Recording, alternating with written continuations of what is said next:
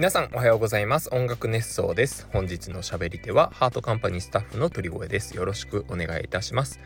え本日は11月の1日の水曜日となっております。ついに11月がスタートしました。もう今年も残すところあと2ヶ月です。早い。毎週毎週言ってるけど早い。びっくりっすね。びっくりですよ本当に。もう11月ですよ。11月といえばあの何、ー、て言うんですか？えっ、ー、と10一月って31日が最長じゃないですか。でその31日ない、えー、月の覚え方っていうのが西向く侍っていうのを子供の時に習い習いました。で西向く侍なんですけどその西向くは2469でこれは、えー、1ヶ月に31日ないってパッとまあ2月ってウルードウルー年だと29日になったりとかでまあ基本28日とかでないじゃないですか。で侍っていうのが11を、えー、漢字で書くと、えー、つなげて侍っていう字になるという風なのを見ましてあ侍というか、まあ、死死ですよね、あのー、武士の死っていう風な感じ感じになるというところで侍っていうところで西向く侍っていうのをこう習っておおなるほどって思ったその時の感動をすごく覚えています。でそんなこんなでですね11月は31日ないわけですけれども、まあ、なので11月があと30日と、え、12月があと31日。だからよく考えるとあと60日ぐらいで今年が終わってしまうんですよ。2023年がもう終わってしまうんです。という感じで、えー、もう残り2ヶ月。2023年ラスト駆け抜けましょうという感じでですね、えー、今日も放送の方スタートしていきたいと思います。音楽熱奏はハートカンパニーの制作でお届けしております。ハートカンパニーは音楽のプロデュース会社です。音楽制あ音楽制作、えー、コンテンツ制作などをしております。今、生活って言い言いそうになりましたよ。言いそうになりました。はい。いやー、本当にね、もうあっという間の、えー、2023年でしたけれども、あの、先日、全然話変わりますよ。あの、先日、えー、東京赤坂はですね、えー、東京赤坂はじゃ東京は赤坂にですね、えー、ご飯をちょっと食べに行くことがありまして、で、ご飯食べて、その道、道沿いにですね、あの、看板が立ってまして、まあ、看板たくさんあるんですけど、看板がパッと目に入ってきまして、で、そこにあの、福岡出身の店主が、マスターがやっているバーですと。で、福岡、あ、福岡なんだと思って、その、お店の名前が、えー、バー博多だったんですよ。もう、もう福岡じゃんと思って。で、ロゴが入ってて、ロゴがあの、博多山笠の、えー、まあなんかキャラクターみたいな感じでロゴが入ってて、あ、もう完全に福岡だなと思って、ふむふむと看板を読んでみるとですね、その看板に、あの、久留米出身って書いてあったんですよ。まあ、何を隠そう私も福岡県久留米市出身でしてで久留米出身って書いてあってあ同じ同郷の方がやってるバーだと思って、まあ、これは行かねばならぬというところで行ってきましてであのー、その地元トークに花を咲かせたわけですけれどもやっぱりこう地元結構長いこと今書いてないですけどやっぱ地元の方と話すって、まあ、全然知らない方ですよもちろん。でもなんとなく地名とかであとはあそこに何があってみたいな話とか駅前に、えー、ミスドがあってで昔から言われてるけどもあのミスドは日本で一番売り上げがあるミスドらしいみたいな。でもあれ確証がないよねみたいな話をして、まあ、僕も聞いたことがある噂で確かに日本で一番売り上げあるらしいよみたいな話は聞いたことあったんですけどそんなことずっと忘れてたのにその地元の方と話すことによってふと思い出すっていうことがありましてまあなんかこう地元の方と話すってすごくいいなというふうに思ったんです。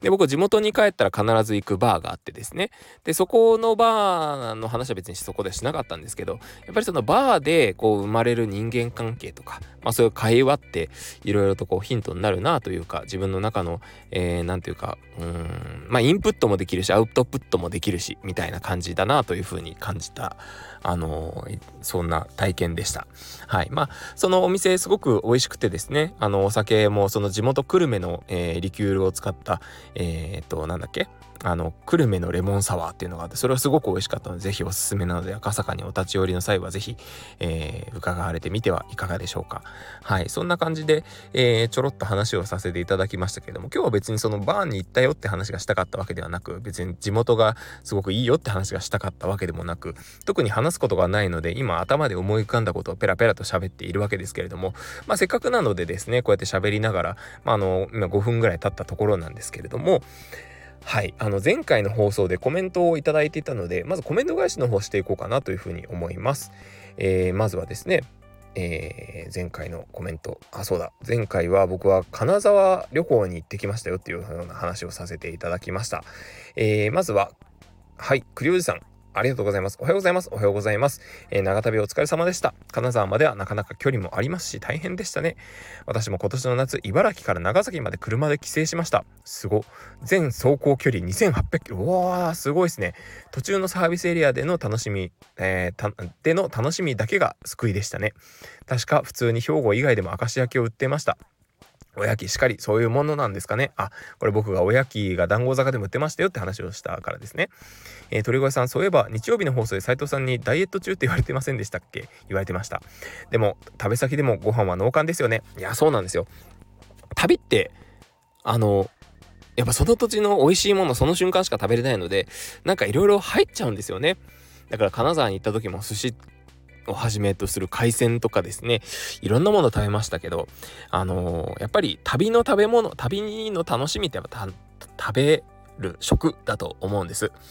えー、そのサービスエリアもしっかりですけれどもやっぱ楽しいですよね。旅に行っていろんなもの食べて。でその土地でしか食べれないもの。まあでそれが意外と東京でも売ってたりとかあの全然違う場所でも売ってたりとか、まあ、そんなこともあるので。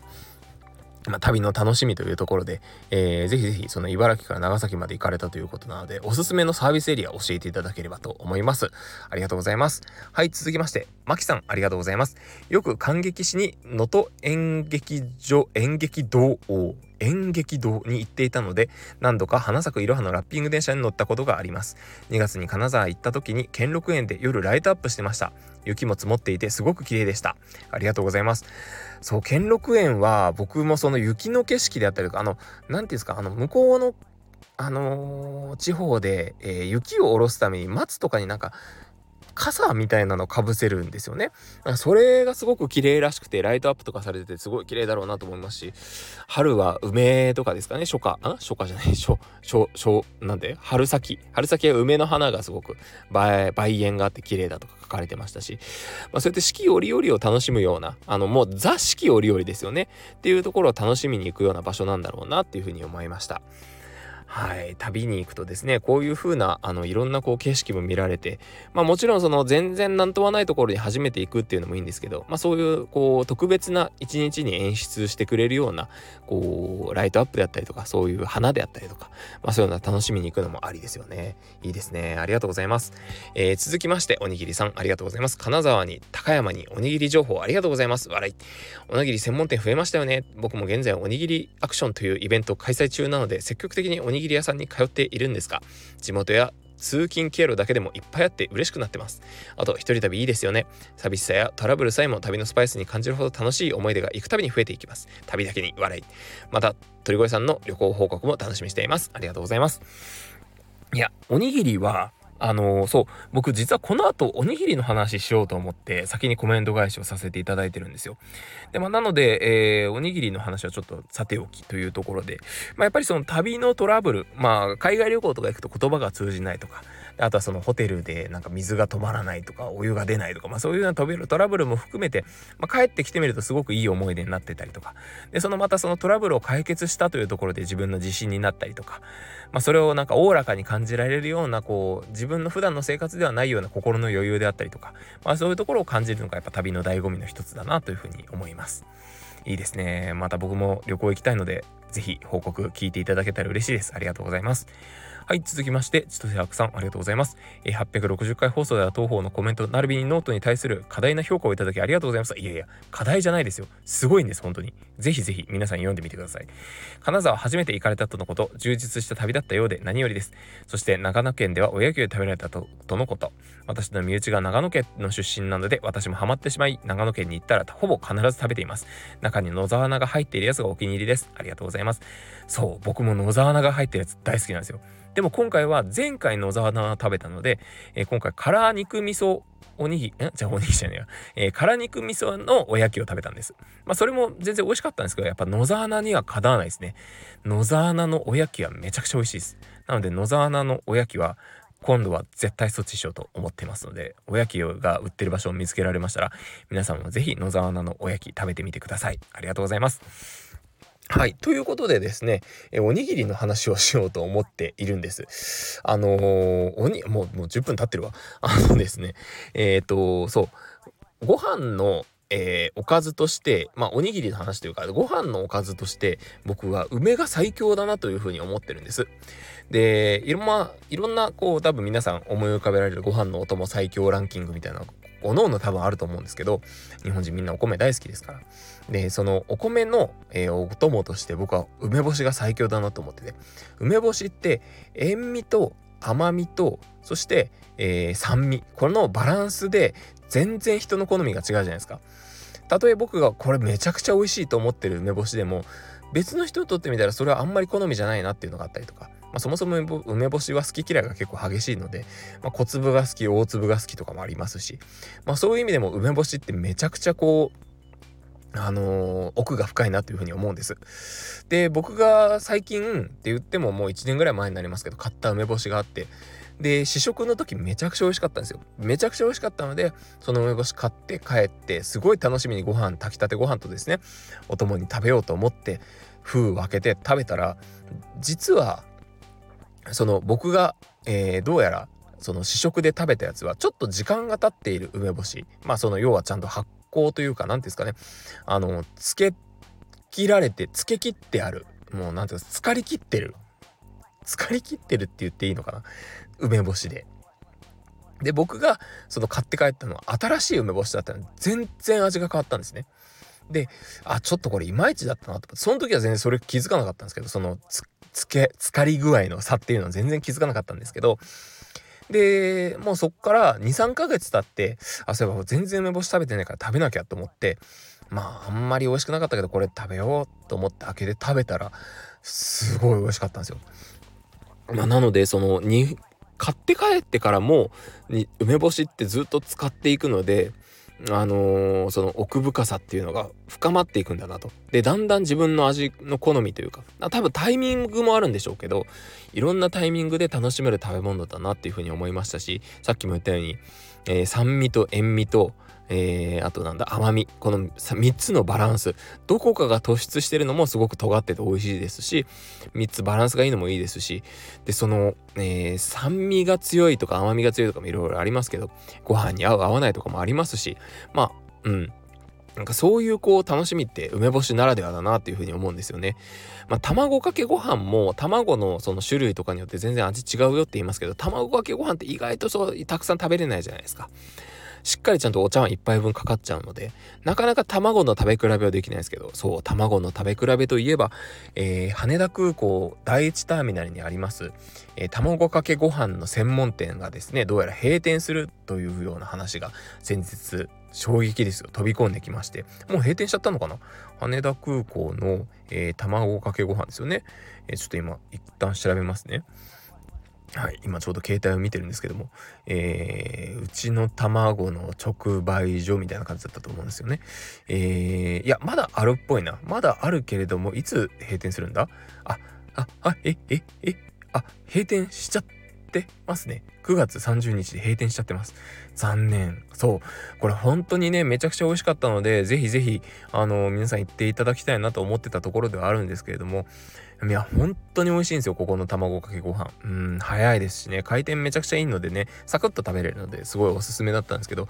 うん、卵かけご飯専門店どっかあるといいなちょっと調べてみようと思います。はい。という感じで、いろいろとこう、ペラペラと喋ってきましたけれども、今日は実はですね、そんなに喋ることないんじゃないかかっていう風な思いながら、今日録音ボタンをちょっと押してみたんですけど、意外とペラペラと喋っていたら、時間がずっと経ってしまったというような感じで、はい。まあ、せっかくなのでですね、このまま、あのー、喋り続けて、えー、皆さんが飽きるまで喋ってやろうかなっていうふうに思うんですけど、はい。あの、おにぎりの具の話をしておりましたね。で、あとは、お漬物とかもそうですよね。奥深いですよね。あの、定食とか頼んで、えー、一皿だけ乗ってくるお漬物、何が出てくるか全くわからないので、そういうルーレットも楽しいですし、意外とね、サンプルで乗ってて、あ、この漬物美味しそうだなと思っていた、その写真とか載ってた、えー、定食が、実はその時だけの写真のやつで、えー、今日はこれですよ、みたいな感じで出てくるので、ああ、ちょっとこれじゃなかったなっていうところ、時があったりとか。で、これはもう、漬物だけでご飯が食べきれるんじゃないかっていうぐらい漬物がたくさん載ってるようなお店もあったりとか、あと食べ放題であったりとか、あの、僕がすごく好きなとんかつ屋さんがあってですね、えそれは渋谷にあるんですけれども、そのとんかつ屋さんは漬物が最初に2種類出てきて、その漬物は食べ放題なんですよ。で、ご飯も食べ放題、キャベツも食べ放題。で、味噌汁も確か1回だけおかわりができたのかな？みたいなそんなお店で。でもただ、とんかつがすごくボリューミーなので、全部あの食べ過ぎちゃうんですよね。どうしてもこう小さいとんかつのサイズにしてもとにかくお腹いっぱいになるっていう店で。でもすごい美味しいので行きたいんですけど自分のコンディションがあんまり今日お腹空いてないなっていう時にすごく逆に後悔してしまうのでそこ難しいなと思いながら。はい。あの行きたい時に行けないお店ってそういう意味でもあるんだなっていうふうに思ってたりもしますけれども。そうなんですよね。あとは、そうですね、ご飯のお供で言うと、最近と言ってももう数年、数、数年？だいぶ前からなのかな？あの、流行っていた。流行っている？流行っていた？あの、食べるラー油ってあるじゃないですか。食べるラー油も、ここ数年で僕やっと体験するようになったんですけど、あのー、食べるラー油は直で行くのはちょっとしんどいなと。ご飯に乗っけて食べるとうまいみたいなこと言いますけど。いや、それこそ卵かけご飯オン、ん？卵かけご飯の、えー、ウィズなのかな？ウィズ、えー、食べるラー油とかはすごく美味しいと思うんです。まあ、正直したことないんですけど。はい。そこらちょっと置いといて。でもその、あの、卵かけご飯の、えー、水食べるラー油ってすごく合うと思うんですよね。で、あとはその、えっ、ー、と、回転寿司屋さん、100円回転寿司、あ、と、はま寿司さんだったかな。はま寿司に行くと、えー、その食べるラー油が乗ってる、えー、なん、なんかその、あるんですよ。その特別メニューみたいなのが。で、それはすごく美味しいんで、毎回行って食べちゃいますけど、まあそういう食べるラー油があったりとか、あと何がありますかね？ご飯のお供っていろんなものありますよね。まあ、王道で言うとご飯ですよとかですかね。ご飯ですよもね、あの、すごく大好きですね。最近 YouTube で、YouTube ショートで見て知ったんですけど、日本人だけらしいですね。生海苔を消化分解できるのが。海外の方はできないらしいですよ。これ日本人だけが持ってる特殊能力だらしいので、ぜひぜひ皆さん誇りに思っていただければと思います。生海苔なのか？果たして食べるラー油は。でも海苔の佃煮好きでしたね。子供の時に、あの、おばあちゃんの家で朝ごはんにですね、あの、うち、実家の方はパン食なんですよ、朝は。朝パン食だったんですけど、おばあちゃんちだけご飯食だったんですよ。で、おばあちゃん家に泊まって朝、えー、ご飯が出てきて、それに、えー、その、なんだあの海苔の佃煮をちょろちょこっとつけて食べるんですよ。でちょこっとつけて食べるんですけどだんだん美味しいから量が増えてってご飯ですよじゃなくて海苔の佃煮とご飯がいい分ぐらいになってくるんですよね。またそれで怒られたりとかしてそんなこともいい思い出として残ってます。はいそんな感じでたくさんご飯のお供あげてきましたけれども皆様の、えー、ご飯のお供って何がありますか？えー、福岡といえば明太子ですけれども、明太子は僕はそんなに食べてきませんでした。多分福岡の人ってそんなに明太子普段食べないですよ。あのー、贈答品とかでやっぱりもらうことはあるの、いただくことはあるので、そのいただいたやつをちびちび食べて、で、僕、うちの、あのー、冷凍庫にはですね、そのもらった、えー、明太子が、え切られた状態で冷凍してあるので、でそれをこうご飯食べる時に、ちょっとこう、何ですか？えー、冷凍されたやつをちぎって置いとくと自然解凍されてすごく美味しいみたいな、まあ、そんなあの裏技があったりとかするんですけど、まあ、そういう感じであの明太子一腹っていうのを食べるようになったのは食べるようになったっていうのは食べないですけどあの明太子を、えー、ガツガツ食べるようになったのはこっち関東に出てきてからですね。自分でなんとなくふと明太子が食べたくなった時に、えー、スーパーでこう2腹ぐらいのやつ買ってきてで切って置いといてで気づいたら賞味期限が切れちゃってみたいなことをごめんなさいっていう感じなんですけども。はい。あの足意外と足早いですからねあれね。はい、そんな感じでめちゃくちゃ喋ってしまいました。今日本当に喋ることないなと思ってたんですけれども、なんかつらつらといろんな話をしてしまいましたよ。えー、最初何話してたんでしょうね。11月があっというあっという間に始まってしまったというような、っていうかこう2023年があっという間に終わっていくっていうような話からスタートしたと思うんですけれども、えー、そんな感じでもう、もうそろそろ20分という感じになっております。はい。あの、今日はですね、途中でコメント返しの方させていただきましたけれども、あの、先週の僕のなんとはない、えー、夏休みの放送にですね、たくさんのコメントをいただいて本当に嬉しかったです。ありがとうございます。こうやって聞いていただいてる方がたくさんいるっていうのがですね、すごく救いになっております。えー、こうやってなんかよくわかんないこと喋ってますけれども、えー、ぜひぜひ、あのー、皆様いつもコメントいただければと、すごく嬉しいので励みになりますので、よろしくお願いいたします。